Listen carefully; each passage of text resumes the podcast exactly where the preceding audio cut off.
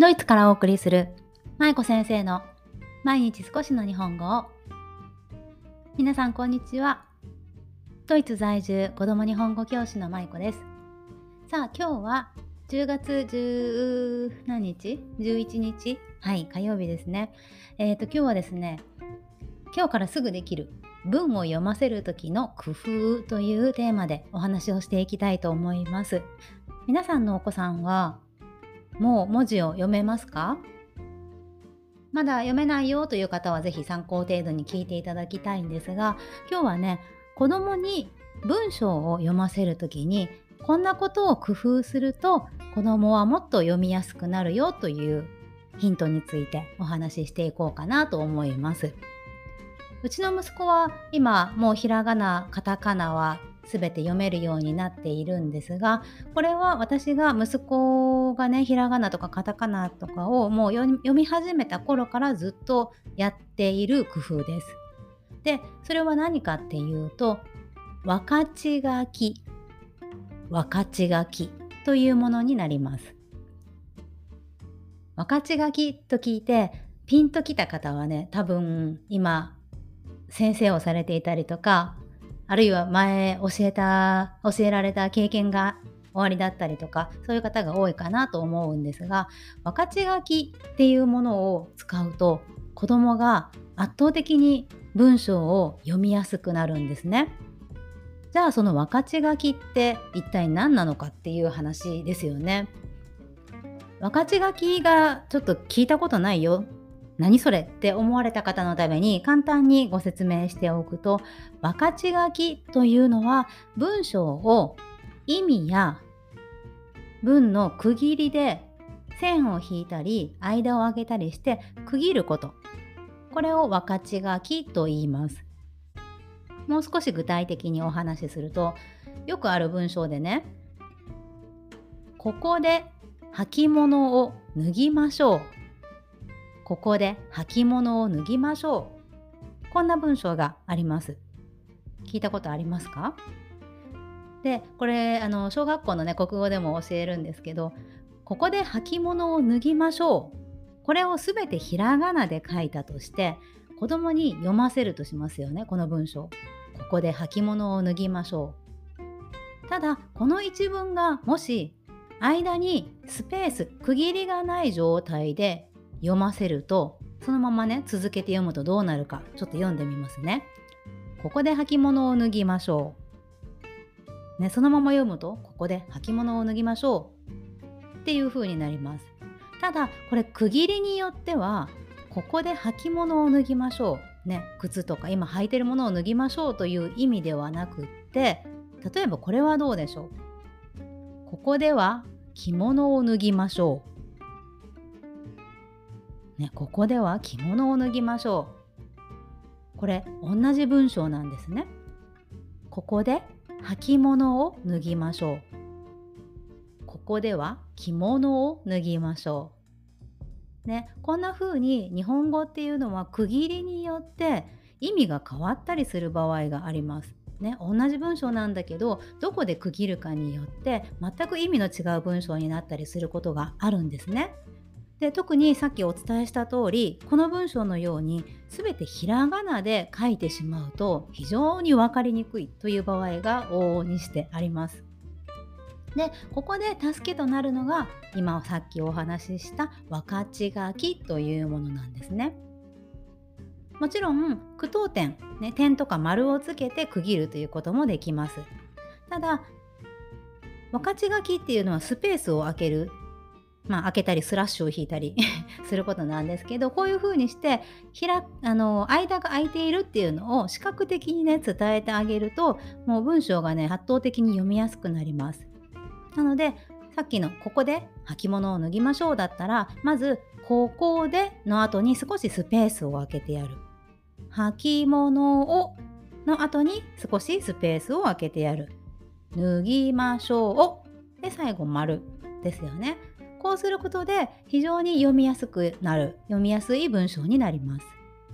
で実はこの分かち書きなんですが私が今日お話ししているのは多分この放送を聞いてくださっている方って皆さんあの親御さんが多いと思うんですよね。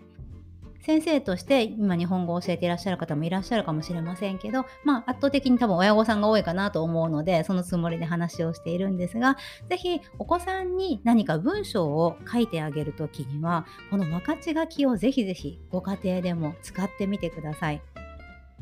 そうすることで子どもさんはどこで文章が切れるのかわからないね、どこまでが一つのまとまりなのかどこからどこまでが一つの単語なのか、ね、そういうのがわからない時にこの分かち書きが非常に役に立ちます。でこの実際ね分かち書きっていうのは日本の教科書国語の教科書でもね使われているんですね。例えば、えー、三村図書という教科書を発行している会社さんがあるんですけれどこちらの三村図書さんの小学校1年生の国語の教材でくちばしという教材があります。今うちの息子がすごく好きな教材でよく音読で読んでいるんですけどこのくちばしという教材の一文をちょっと取り上げて見てみるといろいろな鳥のくちばしの形を見てみましょうこんな文章があるんですねでこの文章も教科書で見てみると今多分皆さん音声で聞いたと、あのー、感じではね全然区切りがわからなかったかもしれないんですけどでも実は教科書で見てみるとちゃんといろいろなスペース鳥のスペースくちばしのスペース形をスペース見てみましょう丸っていう感じで少しずつこの分かち書き、ね、区切りをつけてスペースをつけながら書かれているんですよね。そうすることで小学校1年生の子どもたち、ね、この文章を読む1年生の子どもたちは非常に分かりやすく、ね、スラスラと読みやすくなりますよね。でこの分かち書きは小学校の1年生の1年生の教科書と2年生の教科書には使われているんですけれど3年生以降の教科書はねだいたい姿を消します。はいなので、まあ、1、2年生のうちにこう文章の中でも言葉のまとまりだったり助詞だったりねを把握して読みやすくなるようにということで工夫がされています。で今日まあお伝えした通りこの分かち書きご家庭でもすぐに使える工夫ですし私もね実際息子と一緒に今日本語タイムという家庭学習の時間を毎日15分から30分ぐらいはいつも撮っているんですけどその中でもね息子と一緒に息子と息子に私が文章を書いたりする時なんかにはこの分かち書きをしたりあとはプリント学習で問題文が出てきますよね。